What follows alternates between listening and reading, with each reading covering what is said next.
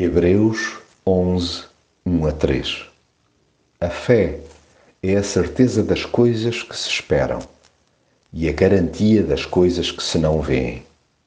Foi pela fé que os antigos receberam a aprovação de Deus. Pela fé, compreendemos que o mundo foi criado pela palavra de Deus, de modo que aquilo que se vê veio do que se não vê. Há que mirar o futuro com o olhar da fé. Sem depositar a confiança em Deus, o presente seria insuportável. Tamanha é a crueldade que graça por aí. Mantemos a esperança por estarmos plenamente convictos que Jesus nos acompanha a cada instante e por sabermos que daqui a nada estaremos à sua beira.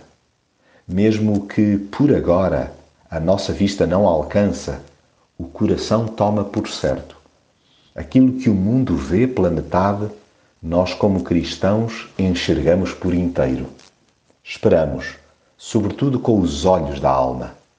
Vivemos e morremos na certeza que, independentemente das tribulações, somos amados, perdoados e restaurados por Cristo. Isso nos basta e nos catapulta para lá das agruras e injustiças de que possamos ser alvo. Não é o aplauso humano que buscamos mas sim a aprovação de Deus.